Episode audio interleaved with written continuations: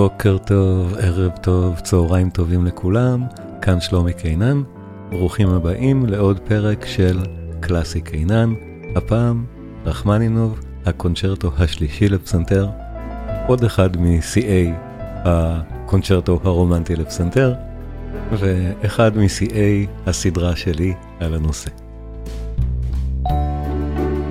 כולם מוזמנים לבדוק בתיאור של הפודקאסט, קישורים גם לקבוצות בפייסבוק, גם לערוץ היוטיוב, ובעיקר לקורסים הדיגיטליים שמתאספים.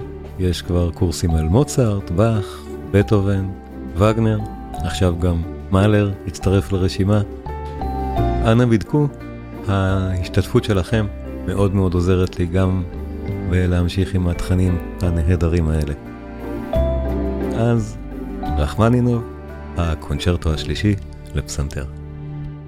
אני חושב שמאז ומתמיד הקונצ'רטו השלישי של רחמנינוב הוא הוא מהאהובים ברפרטואר, במיוחד בטח אחרי הסרט, אחרי עוד אני אני אדבר עוד טיפה על הסרט, אי אפשר להציג את זה בהרצאות של מתג, כי יוטיוב לא מאפשר, אבל הסרט, שיין, נדבר גם עליו.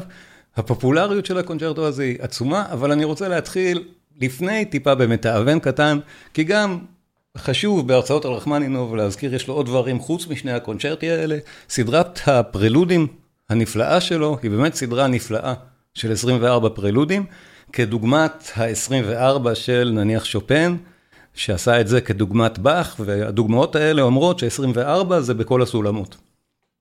נעשה סדרות הפרלודים. אבל במקרה של הפרלודים של רחמנינוב, הסדרה הזאת היא לא... לא התחילה לפחות כסדרה, והרעיון לבנות סדרה של פרלודים בא לו יותר מאוחר. הפרלוד המאוד מאוד מאוד מפורסם, זאת אחת מגם היצירות האיקוניות האלה של רחמנינוב, שכמו הקונצ'רטו השני ששמענו, שחלחלה לתרבות הפופולרית, אז כך גם זה, הפרלוד אופוס שלוש מספר שתיים, ב...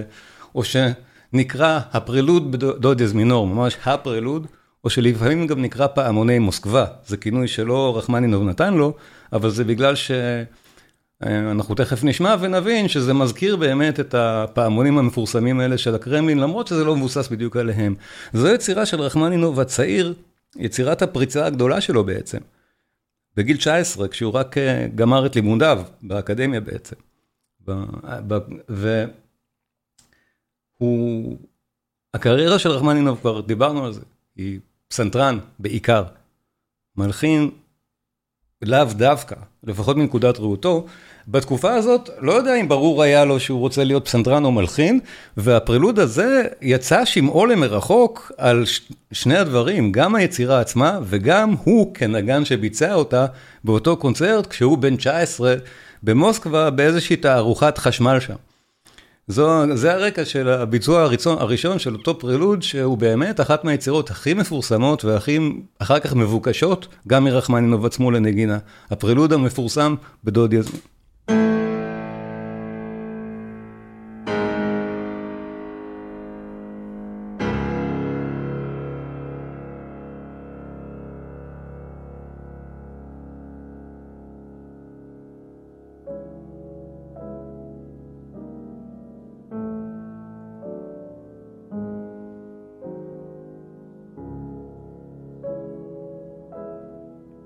הפרלוד בנגינתו של אשכנזי, שאמרתי כבר, אני מאוד אוהב אותו ברחמנינוב.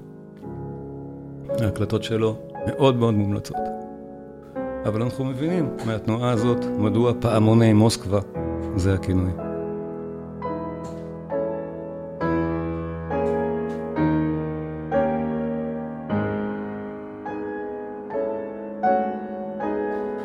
אז זו היצירה הבאה, רחמנינוב קנה את עולמו.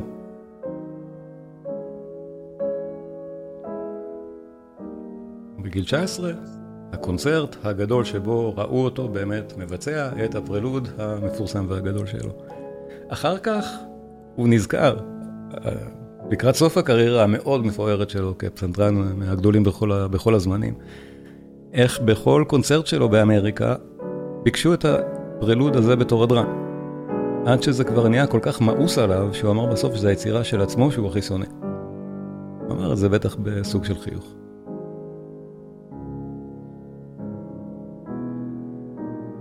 מספר האופוס? אופוס שלוש, מספר שתיים. זה לא חלק מסדרת פרלודים.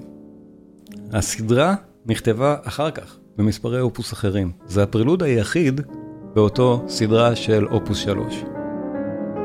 והחלק השני. תכף המוזיקה תהיה צפופה ואני לא אוכל לדבר עליה. צריך להאזין, אשכנזי מנגן את זה נפלא.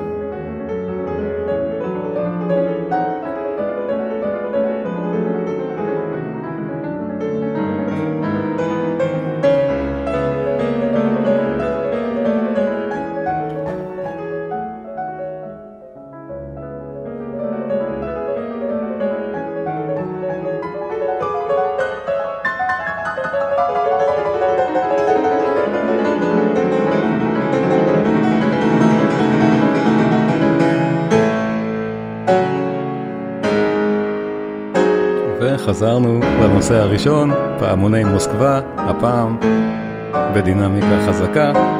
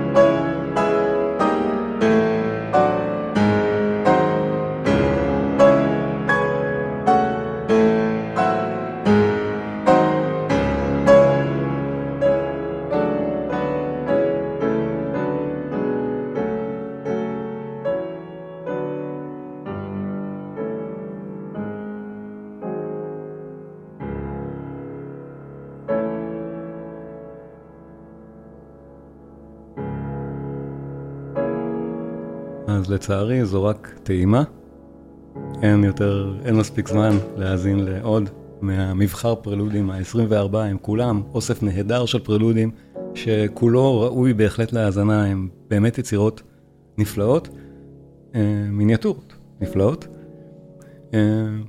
הרוב שלהם יותר מעודן מזה המפורסם מאוד, אבל באמת בהרצאה על רחמנינוב או בשתיים אני חושב שחובה להשמיע, ודאי שאת הפרלוד המאוד מאוד ידוע, אחת מהיצירות באמת האיקוניות האלה של רחמנינוב, אופוס שלוש, מספר שתיים, בדוד יזמינור. ולמנה העיקרית, הקונצ'רטו, הקונצ'רטו השלישי לפסנתר של רחמנינוב, שזו באמת יצירה שהיא ידועה לשמצה מבחינת הקושי הטכני הכרוך בנגינה שלה. עכשיו, חלק מה... מהשמצה ש... שנודעה לה זה מאותו הסרט, מהסרט שיין, שזה זוכה, עתיר פרסים ואוסקרים, מ-אלף תשע מאות תשעים ושש, שמתאר את חייו של הפסנתרן שניגן את זה והשתגע, ובסרט מרומז שחלק מהמשבר הנפשי שעבר עליו זה היה בגלל הקושי להתמודד באמת עם הקונצ'רטו. עד כדי כך היצירה הזאת קשה. זה, זה חלק מהמסר ש, שמועבר בסרט. וזה מסר, זה, ואפשר להבין, מנסים להגיד לנו, תשמעו, זו יצירה באמת רצחנית. ופסנתרנים באמת מעידים אחד אחרי השני שהיצירה הזאת היא מאוד מאוד קשה. רחמנינוב הקדיש את, ה, את הקונצ'רטו לפסנתרן שהוא העריך צעיר ממנו, ואותו הפסנתרן לא ניגן את הקונצ'רטו הזה אף פעם. הפסנתרנים באמת פחדו לנגן את זה עד כדי כך שרחמנינוב קיצר ושינה חלקים בכל מיני גרסאות. היו גרסאות של הקונצ'רטו מקובלות לנגינה פשוט יותר קלות. באמת ככה, כי המאמץ לנגן את זה לא רק טכני, גם מבחינת סיבולת בכלל. הוא מאוד מאוד קשה, כמו שאנחנו תכף נשמע. אז, אז זה באמת...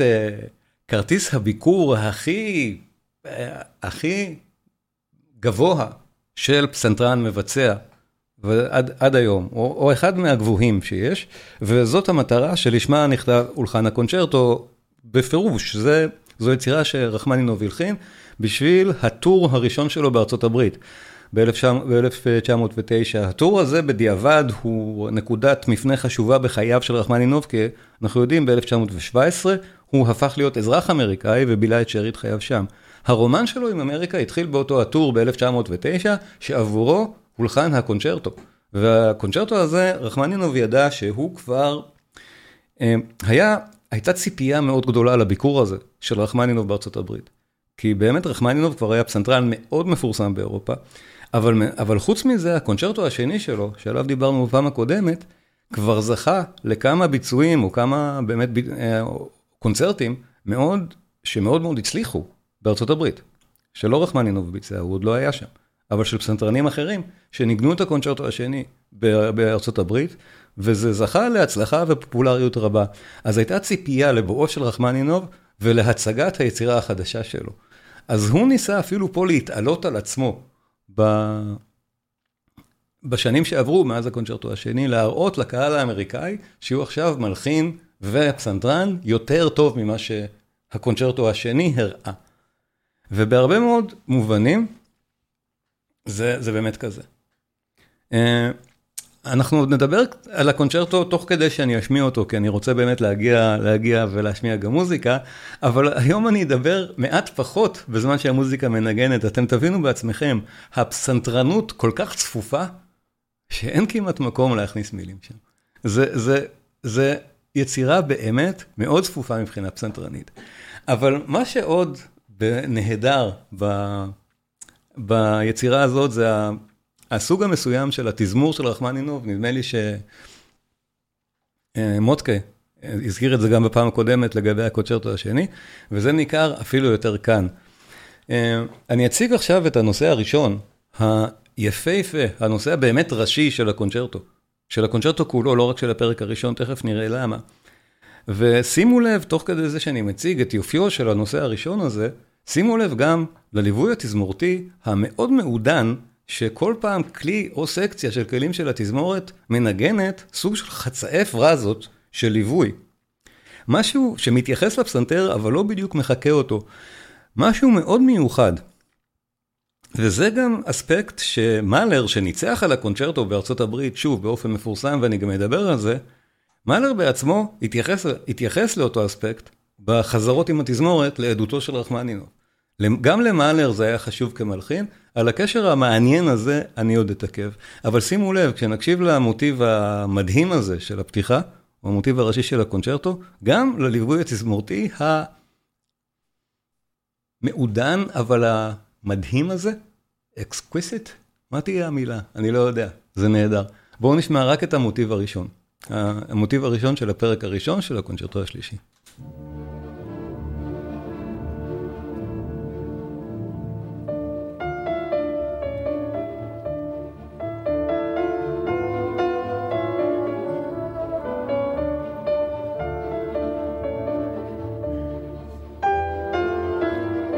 שימו לב כמה המלודיה ארוכה ומפותלת, זה שיא השיאים של המלודיות מהסוג הזה של רחמנינוב ששמענו כבר. זה עוד לא נגמר.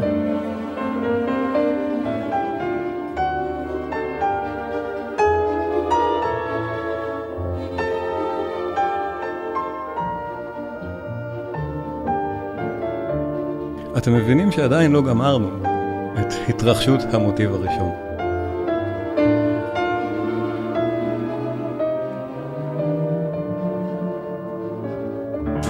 Okay. וכל היופי הזה קורה במנעד גם מאוד מאוד צר. הפסנתרן צריך לנגן את זה באוקטבות של שתי ידיים.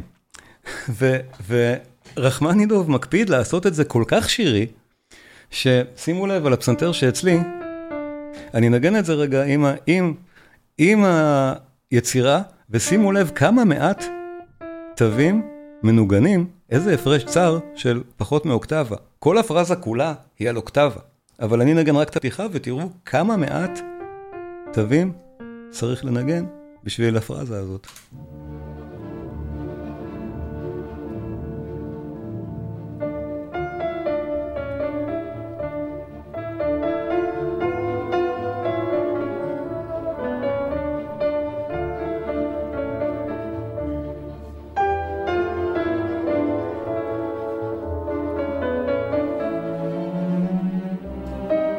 כזאת פרזה ארוכה, מקומפרסת על מנעד כל כך צר, זה גם חלק מהעניין, שאחר כך רחמנינוב משכיל לפתח את זה כל כך כל כך יפה, כי זה עיקר העניין של שוב, כל הקונצ'רטו, לא רק של הפרק הזה. היצירה בנויה באמת באופן מאוד, מאוד מיוחד ומאוד ספציפי, וגם זה חלק מהדברים שהדליקו את מאלר. לכן גם מאלר כל כך התחבר כנראה לקונצ'רטו ועבד עליו כל כך קשה עם התזמורת, בזמן שרחמנינוב ביצע את זה שם.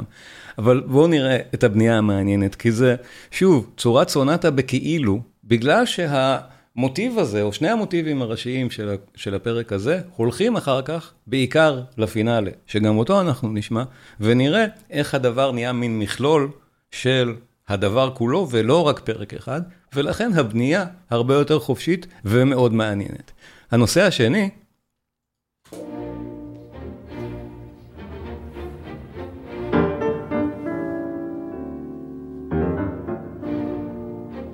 גם הוא יחזור.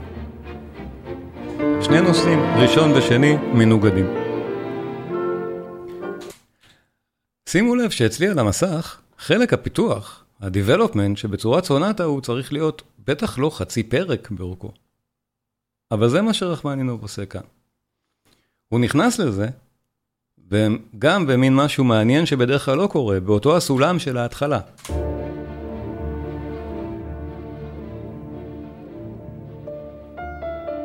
ובאותה פרזה נהדרת. ואז מתחיל בסוג של פנטזיה די חופשית על המוטיבים שלו, עם כולל ההשתוללות הדינמית הכי גדולה שבפרק שאנחנו נשמע אותו עוד מעט, והקדנצה נמצאת כאן בתוך הפיתוח. זו שוב בנייה הפוכה מהקונצ'רטי שאנחנו בדרך כלל ראינו, והכל מיועד באמת בשביל הפסנתרן המבצע. אבל זה עובד גם נהדר בסוף כקומפוזיציה, תכף נראה איך רחמנינוב משכיל לסגור את היצירה באותם המוטיבים. אחרי הקדנציה הפרועה אנחנו שומעים שוב אזכורים של הנושא הראשון,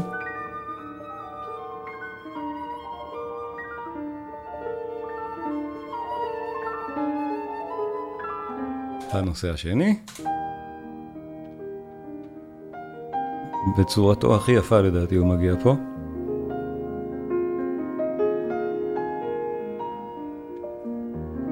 ואחרי כל המסע הדי באמת אה, מורכב הזה, אנחנו מגיעים לאותה הרקפיטולציה, לחזרה לנושא הראשון, כמו שהוצא. אבל אמרנו, זה לא נגמר פה. אנחנו עוד נשמע, אחרי שנאזין לפרק הזה ונזכור את המוטיבים, את הסוג של החזרתיות שלהם בשני הפרקים הבאים. אז לכן, בואו נתחיל, ננסה לזכור את הנושאים האלה בזמן ההאזנה, אני גם אנסה להנחות, וההקלטה שאנחנו שומעים של מרתה ארגריץ' היא באמת יוצאת דופן, של פסנתרנית יוצאת דופן. היא כל כך פרועה וכל כך נהדרת, זה, אין עוד הקלטות כאלה של היצירה הזאת, אני חושב, מעט לרע, אבל בעיקר לטוב. באמת, אם, אם, אם צריך להמליץ על הקלטה יוצאת דופן, לדעתי, בכוח שלה, נגיד ככה, זו מרתה ארגריץ' מנגנת את היצירה הזאת. הקלטה באמת מפורסמת, נגיד ככה, בהקלטות הגדולות שלה. הקלטות ההיסטוריות הנהדרות, זו הקלטה שאנחנו שומעים היום. אז בואו נשמע. נושא ראשון.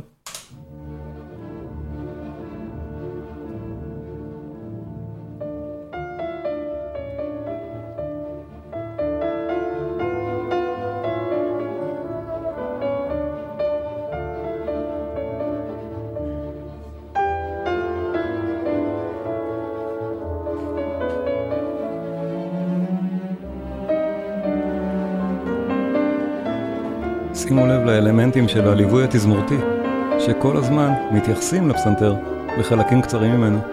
זה כל כך עשוי יפה.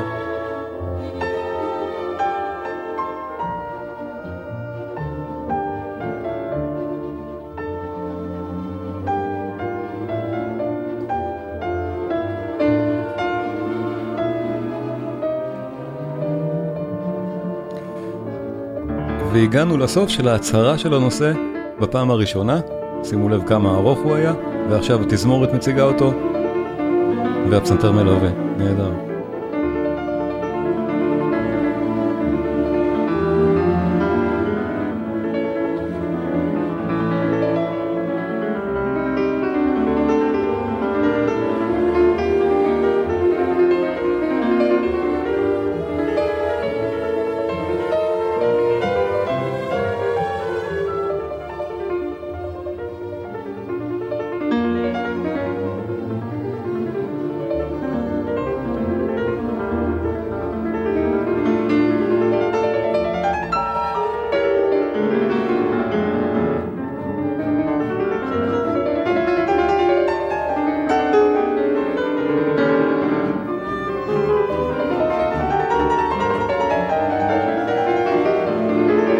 הנגינה שלה לא תאמן, פשוט מדהים.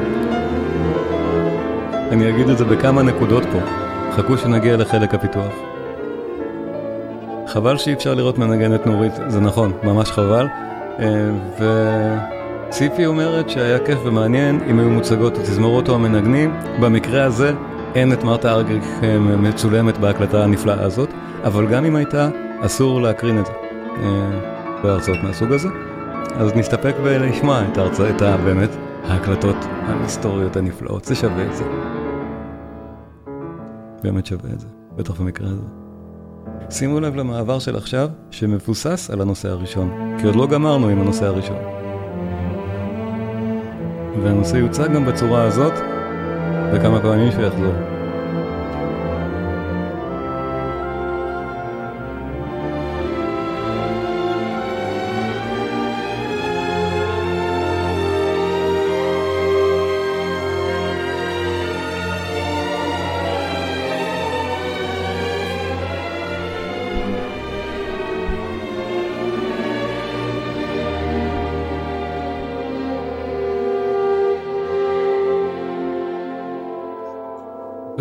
הנושא השני מגיע. זה היה ממש ברור, הסימון הזה. הגענו לנושא השני, זה בסולם אחר, באופי אחר, ושני הנושאים האלה ישחקו אחר כך תפקיד לאורך כל הפרק, גם השני וגם השלישי. שימו לב איך לפסנתרן אין מנוחה פה, צריך כל כך הרבה סיבולת.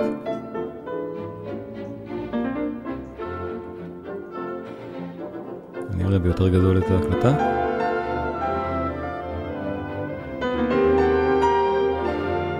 גם הקונצ'רטו של צ'ייקובסקי בהקלטה הזאת הוא נהדר, אבל הרחמנינוף הוא יצא דופן. באמת, באמת ככה.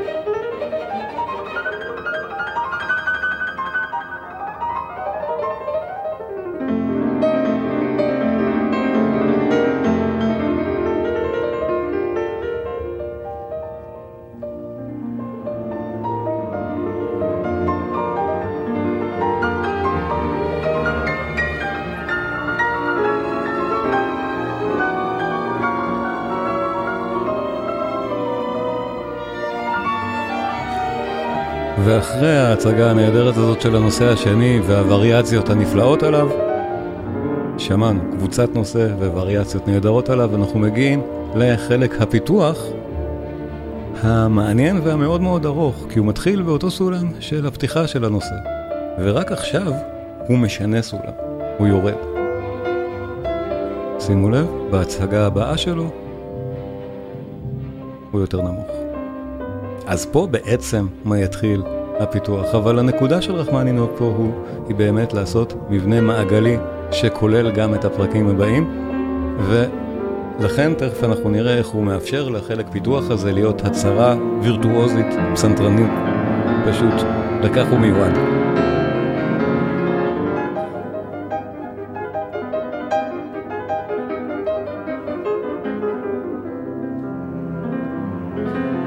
רגעים שבאים עכשיו מסבירים למה לפעמים מכנים את מרתה ארגריש כוח טבע.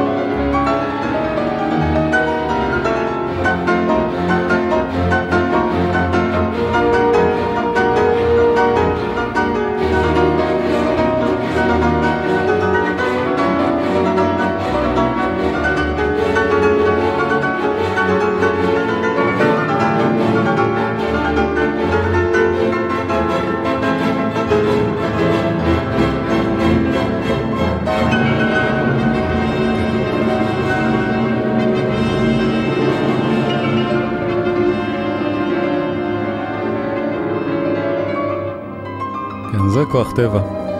אף אחד לא מנגן את זה ככה. זה מדהים.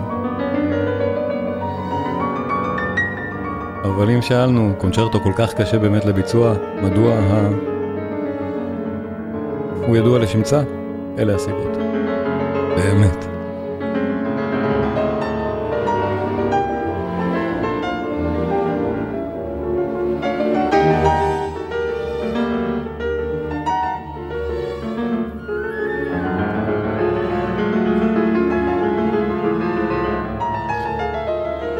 סליחה מירי, חשבתי ששאלת על מספר האופוס של הפרלוד. הקונצ'רטו, האופוס זה מספר שלושים, אבל קונצ'רטו מספר שלוש, בדרך כלל מוצאים את זה ככה, לא לפי מספר אופוס.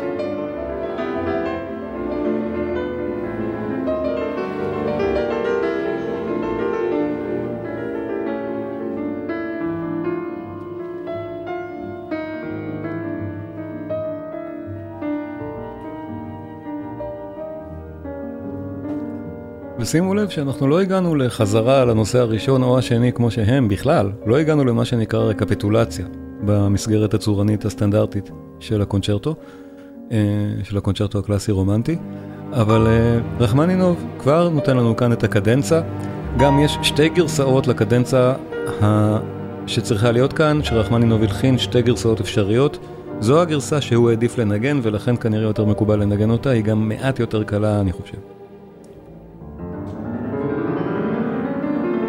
מעט יותר קלה לא עושה אותה קלה. החלק שהפסנתרן מנגן לבד.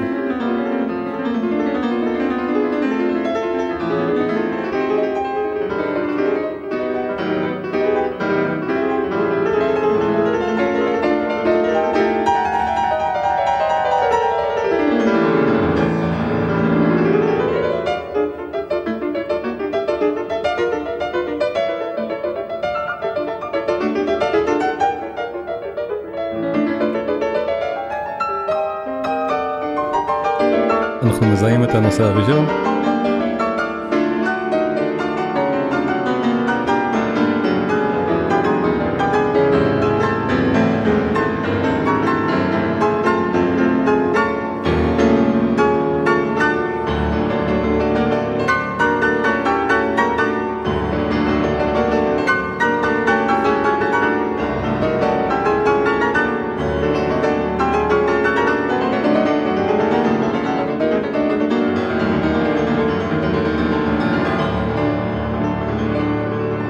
שימו לב איך אנחנו חוזרים מכאן, עדיין לא לרקפיטולציה, אלא לווריאציה על הנושא הראשון, אותה וריאציה שסגרה את ההצגה שלו, מנוגן על ידי החליל.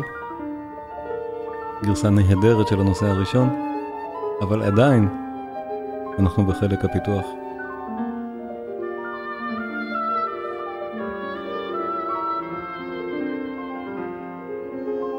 הליווי של הפסנתר נהדר כאן. הפסנתרן לא נח לרגע. הפסנתרנית.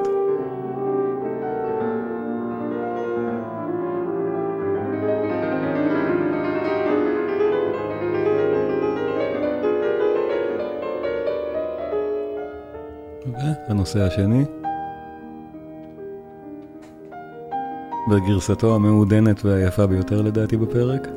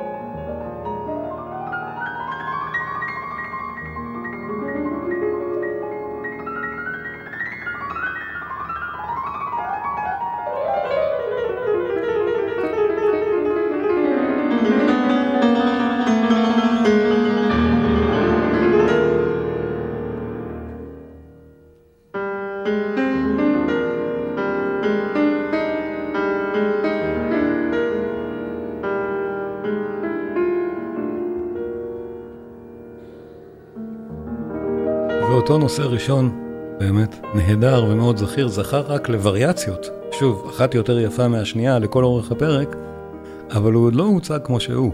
אנחנו בעצם מגיעים רק עכשיו להצגה חוזרת שלו, ובאמת על כל, על כל יופיו, וכל כך חיכינו לזה.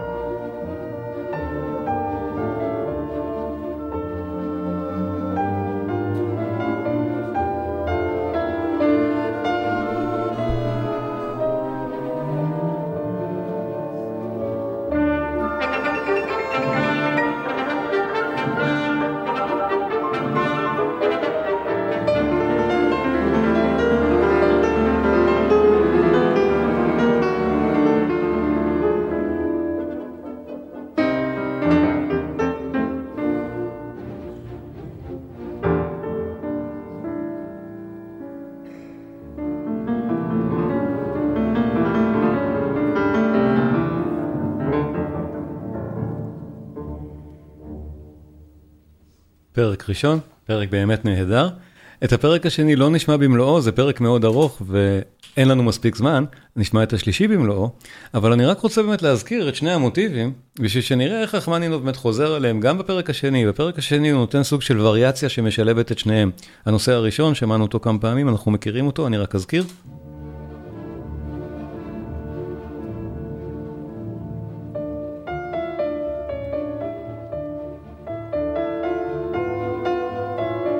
ועם הווריאציה המאוד מאוד חוזרת שלו הזאת. זה שמענו גם חוזר כמה פעמים, וריאציה שתחזור גם בפרק השני. והנושא השני שנשמע ככה.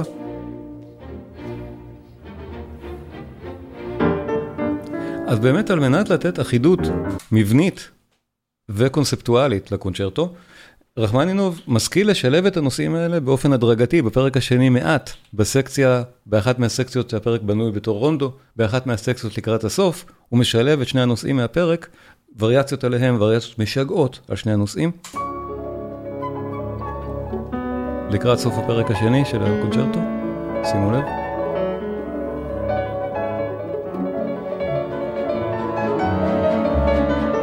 כלי הנשיפה מעץ.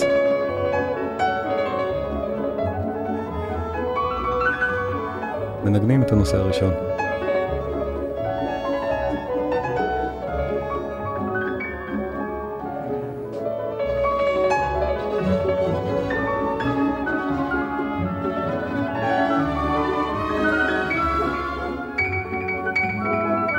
אנחנו שומעים אלוזיה מאוד ברורה לשני נושאים, לשני הנושאים, בעיקר לנושא הראשון מהפרק הראשון, בפרק השני. בפרק השלישי זה נהיה יותר מובהק, יותר אקספליסיט. הפרק השלישי ממש מבסס חלק רציני מתוך הרעיונות המוטיביים שלו על הרעיונות של הפרק הראשון, שזה גם משהו מאוד מעניין שלא נעשה כמעט ביצירות בז'אנר, בקונצ'רטו, וזה אולי עוד אספקט שחיבר את מאלר ליצירה ולרחמנינוב, כשרחמנינוב כל כך התרשם ממאלר לשכל חייו הוא הזכיר את אותו, את אותו הקונצרט שמאלר ניצח עליו בתור חוויה. יכול להיות שזה גם היה חלק מהעניין, כי גם מאלר, למרות שהם לא, רחמנינוב לא הכיר את המוזיקה של מאלר, אבל גם מאלר היה בכיוונים האלה, מבחינת הניסיונות הצורניים שהוא עשה, ויכול להיות שגם לכן מאלר כל כך הקדיש תשומת לב ליצירה הזאת, כשהוא הכין אותה בחזרות של התזמורת של ניו יורק, לנגינה שאחרי הבכורה של רחמנינוב ב-אלף תשע מאות ותשע. כשמאלר ניצח עליה הוא מאוד הקפיד, עשה המון חזרות, ויכול להיות שהסיבה הייתה שהוא זיהה את העניינים המבניים האלה, שגם ביצירות שלו הוא, היה, הוא נוהג היה לעשות באופן מאוד מיוחד. בכל מקרה, מה שקורה כאן זה באמת חזרה על רעיונות מוטיביים מהפרק הראשון, באופן מאוד חשוב בפרק הש... השלישי. זה לא סתם ציטוטים שלהם, אלא הוא מקדיש את כל האמצע, מה שיכול להיות באמת חלק פיתוח, הוא מקדיש בעצם למין פיתוח של אותם רעיונות מהפרק הראשון בכלל. אז בואו נשמע באמת את הפרק הזה, ואני אסביר מה אנחנו שומעים, ואנחנו כבר מכירים את הרעיונות מהפרק הראשון, ולכן יהיה לנו, אני חושב, יותר קל להתחקות אחרי זה. הנושאים של הפרק השלישי עצמו, שלא קשורים למה שקרה לפני כן, נושא ראשון, נהדר.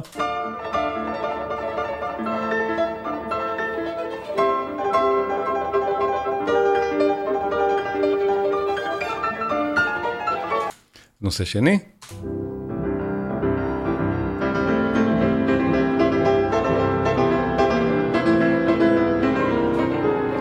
ואנחנו, כמו בפרק בצורת סונטה, או בפרק סונטה אלגרו שאמור לסגור קונצ'רטו, אנחנו שומעים את הנושא הראשון, שוב, בסוף מוצג בסוג של רקפיטולציה,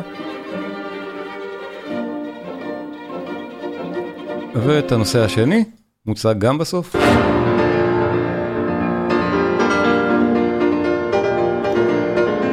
אבל כל מה שקורה ביניהם זה איטרציות של הנושאים מהפרק הראשון. למשל, הנושא השני מהפרק הראשון, איטרציה שלו פותחת את כל האמצע של הסקציה, את כל הסקציה האמצעית של הפרק. שימו לב.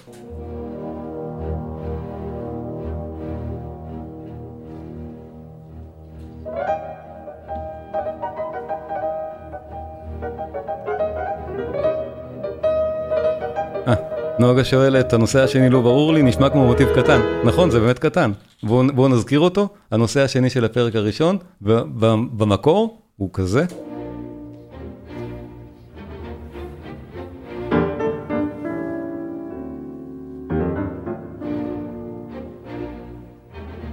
ובפרק השלישי, כל הסקציה הגדולה שמבוססת עליו, מתחילה כאן.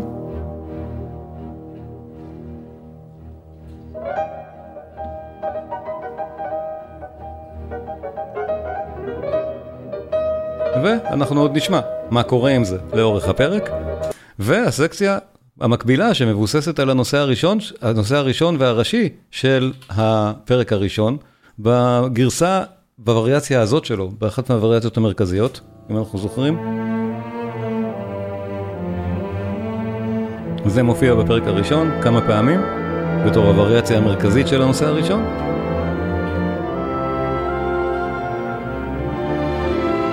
אז בפרק השלישי, בדיוק אותו רעיון, מופיע לנו באמת באמצע, אחרי האיטרציה, אחרי האזכור של הנושא השני. זה מופיע כאן.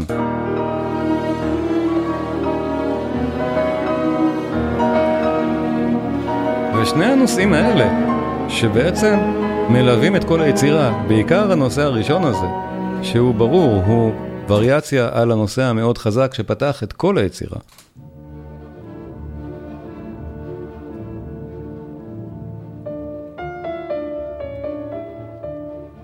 מלווים אותנו בעצם לאורך כל ארבעים הדקות של קונצ'רטו מאוד מאוד מורכב, ארוך ווירטואוזי, וכך באמת נותנים לו אחידות נהדרת ואורגניות. אני, אני מאמין שזה גם מה שמאלר כל כך אהב ביצירה. בואו נשמע את הפרק, את הפרק, ואני אסביר שוב, תוך כדי ההזנה, מה אנחנו שומעים. יש לנו פתיחונת קצרצרה, ואז נכנסים מיד לנושא הראשון. נושא ראשון.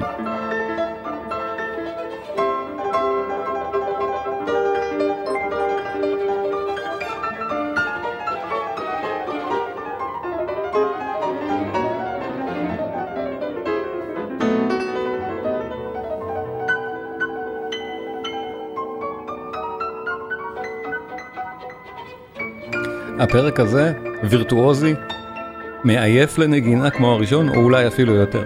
כל המסגרת המורכבת הזאת מיועדת לפסנתרן להפגין פשוט את היכולת.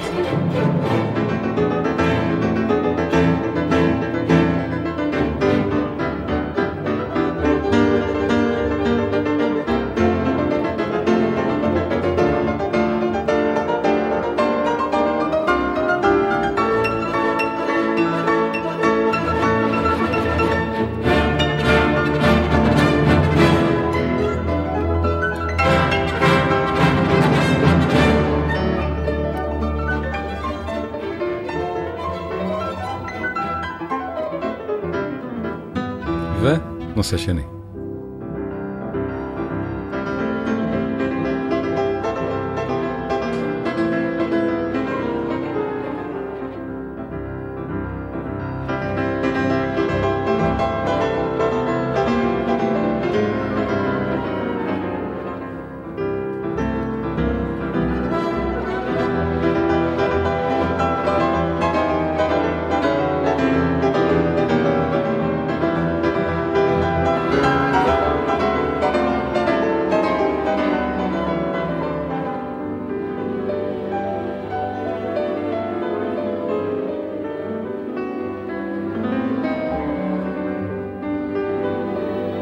ושוב, הנושא מוצג, וריאציות חופשיות עליו, באמת סוג, סוג של פנטזיה חופשית על הנושא השני של הפרק, נהדר, רחמנינובי, שמענו את זה גם בקונצ'רטו הקודם, אבל פה זה באמת משוכלל,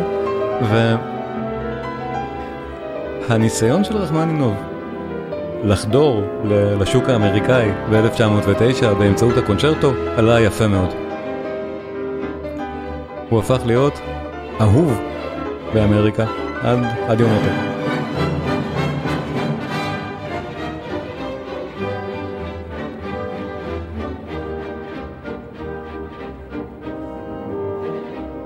ועכשיו, אני, רחמנינוב מבהיר לנו שסיימנו את הצגת הנושאים, את האקספוזיציה של הפרק הזה. אנחנו מחכים לחלק פיתוח שלא בא. מה שבא עכשיו זה מין חזרה בסולם אחר לגמרי של אזכור של הנושא השני, ווריאציה מאוד ארוכה עליו. הנושא השני של הפרק הראשון.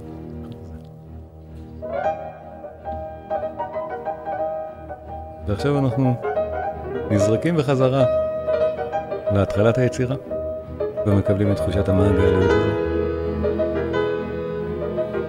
והכל נרקם נהדר בשביל הצגת פסנתרנות נפלאה. אז כן, זה הצליח. רחמנינוב, הטור הזה, הראשון שלו באמריקה, היה נפלא. אחר כך, כאמור, אחרי המהפכה, המהפכה הבולשביקית ב-אלף תשע מאות שבע עשרה, הוא עבר עקר לארצות הברית. והיה פשוט אחד מגדולי הפסנתרנים שהופיעו ועשו טורים באמריקה כל ימי חייו. את הקונצ'רטו השני שלו הוא ביצע מעל מאה וחמישים פעם. הקונצ'רטו הזה היה הרבה פחות פופולרי. גם, יש להודות, גם היום הוא פחות פופולרי, כנראה בגלל שהמוטיבים שלו הם פחות אולי באמת קלים מהשני. השני, שמענו, חדר למקומות בתרבות הפופולרית שקשה היה לדמיין, כמו שירים, כמו סרטים, כמו טלוויזיה, זה פחות. אבל יש גם את הבעיה האינהרנטית בתוך היצירה עצמה, שהיא מאוד מאוד קשה לביצוע, כאמור. וזה משהו שהטריד את רחמנינוב הרבה מאוד זמן עם הקונצ'רטו. הוא היה היחיד שניגן אותו, וזה לא מה שהוא רצה. הוא רצה שהיצירה גם תתקבל על ידי פסנתרנים אחרים, שתהיה חלק מהרפרטואר, וזה לא קרה. יש כמה יצירות שזה מה שעלה בגורלם די הרבה שנים. דוגמה מאותה תקופה פחות או יותר, דוגמה דומה, זה הקונצ'רטו לכינור של סיבליוס, שפשוט לא נוגן כי אף אחד לא יכול היה לנגן את היצירה המאוד מאוד קשה טכנית הזאת. והיה צריך מבצע, היה צריך נגן על וירטואוז, שיקח את היצירות האלה וישלוף אותם ויכניס אותם לרפרטואר של עצמו. תשמעו כמה זה וירטואוזי. באמת.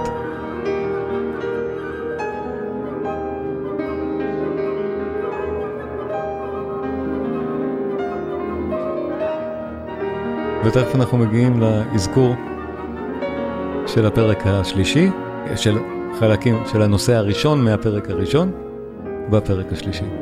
באותו אזכור, בתוך החלק האמצעי הזה של הפרק, כל מה ששמענו עכשיו, ומה שאנחנו שומעים גם עכשיו, הכל בעצם פיתוח של רעיונות מתחילת היצירה.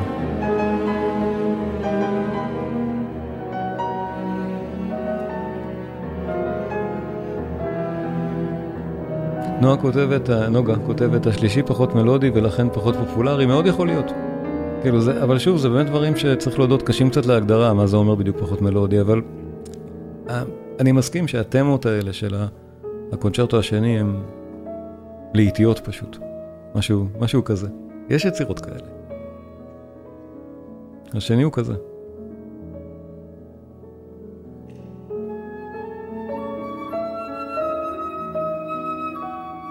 אבל לדעתו של רחמנינוב, כך או כך, הבעיה הייתה שהקונצ'רטו הזה קשה מדי לביצוע, ולכן לא מספיק שומעים אותו. ודאי שקונצרטים הייתה הדרך העיקרית לשמוע מוזיקה בתחילת המאה ה-עשרים, לא תקליטים.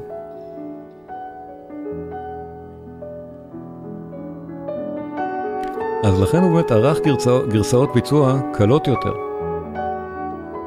בשביל הקונצ'רטו, בשביל שפסנתרנים באמת פחות יפחדו ויוכלו לגשת ולנגן אותם. ועד שנות ה-שבעים עוד היו מבצעים, יכול להיות שגם עדיין מקליטים גרסאות אחרות ולא את הגרסה בעצם המלאה של הקונצ'רטו. אבל זה היה דבר מאוד מאוד מקובל לאורך די הרבה שנים, לנגן לא את הגרסת רחמנינוב המלאה הקשה מאוד הזאת.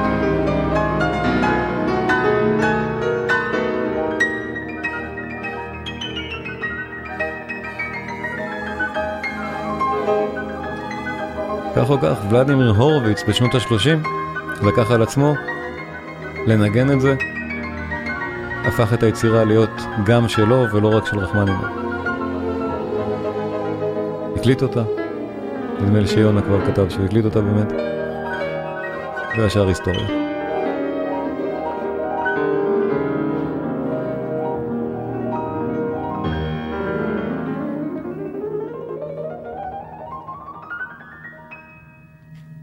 ועכשיו, אחרי החלק האמצעי של הפרק, שמבוסס רובו ככולו על המוטיבים האלה מהפרק הראשון, ופסוק של דברים שנשמעים כמו פנטזיה חופשית או אלתורים באמת על הנושאים האלה. אנחנו חוזרים לנושאים של הפרק הזה, נושא ראשון, נושא שני, ואז סיום, שמבוסס בעצם על עניינים של מה ששמענו עד עכשיו. בוא נשמע. נושא ראשון של הפרק הזה.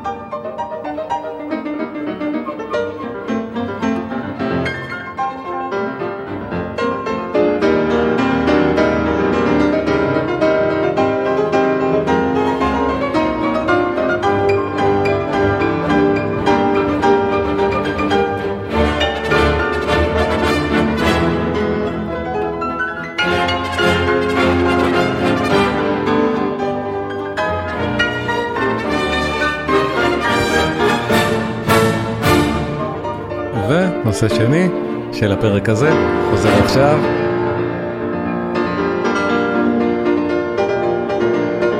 ואנחנו שומעים, כל הבנייה המוטיבית הזאת מיועדת לפינאלה הגדול, שבו הפסנתרן מציג את יכולתו הווירטואוזית.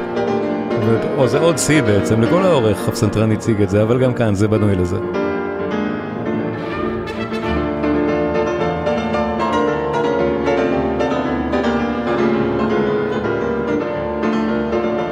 מרתה ארגריש, כוח טבע.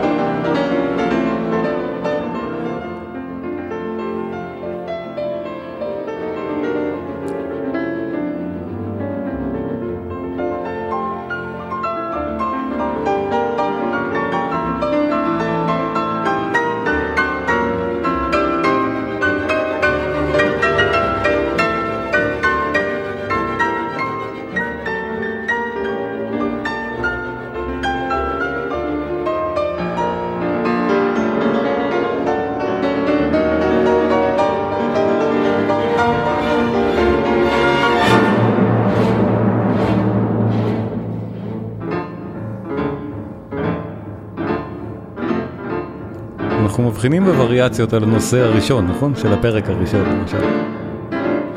זה נמשך עד, עד סוף הפרק. המוטיבים מתוך הפרק הראשון ומתוך הפרק הזה.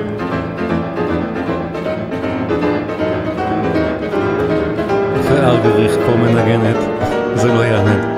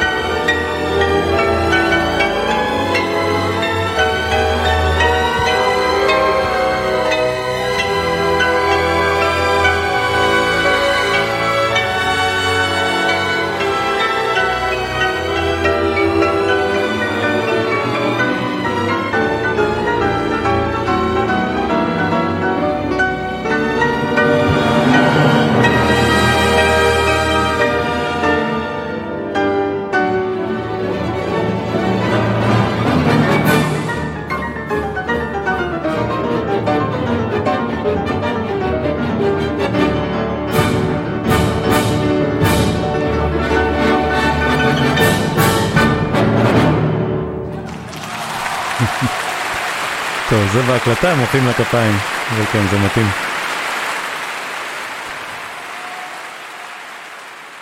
תודה רבה לכם, תודה. תודה לכולם על ההאזנה, הקונצ'רטו השלישי של רחמנינוב, יצירה נהדרת. אני מזכיר, הקורסים הדיגיטליים נמצאים בתיאור של הפודקאסט. בדקו, בכל אחד מהקורסים יש הרצאה אחת בחינם שאפשר לצפות, והתמיכה שלכם כמובן מאוד מאוד עוזרת לי להמשיך גם בהפצת התכנים האלו. אז אני הייתי שלומי קינן, נשתמע.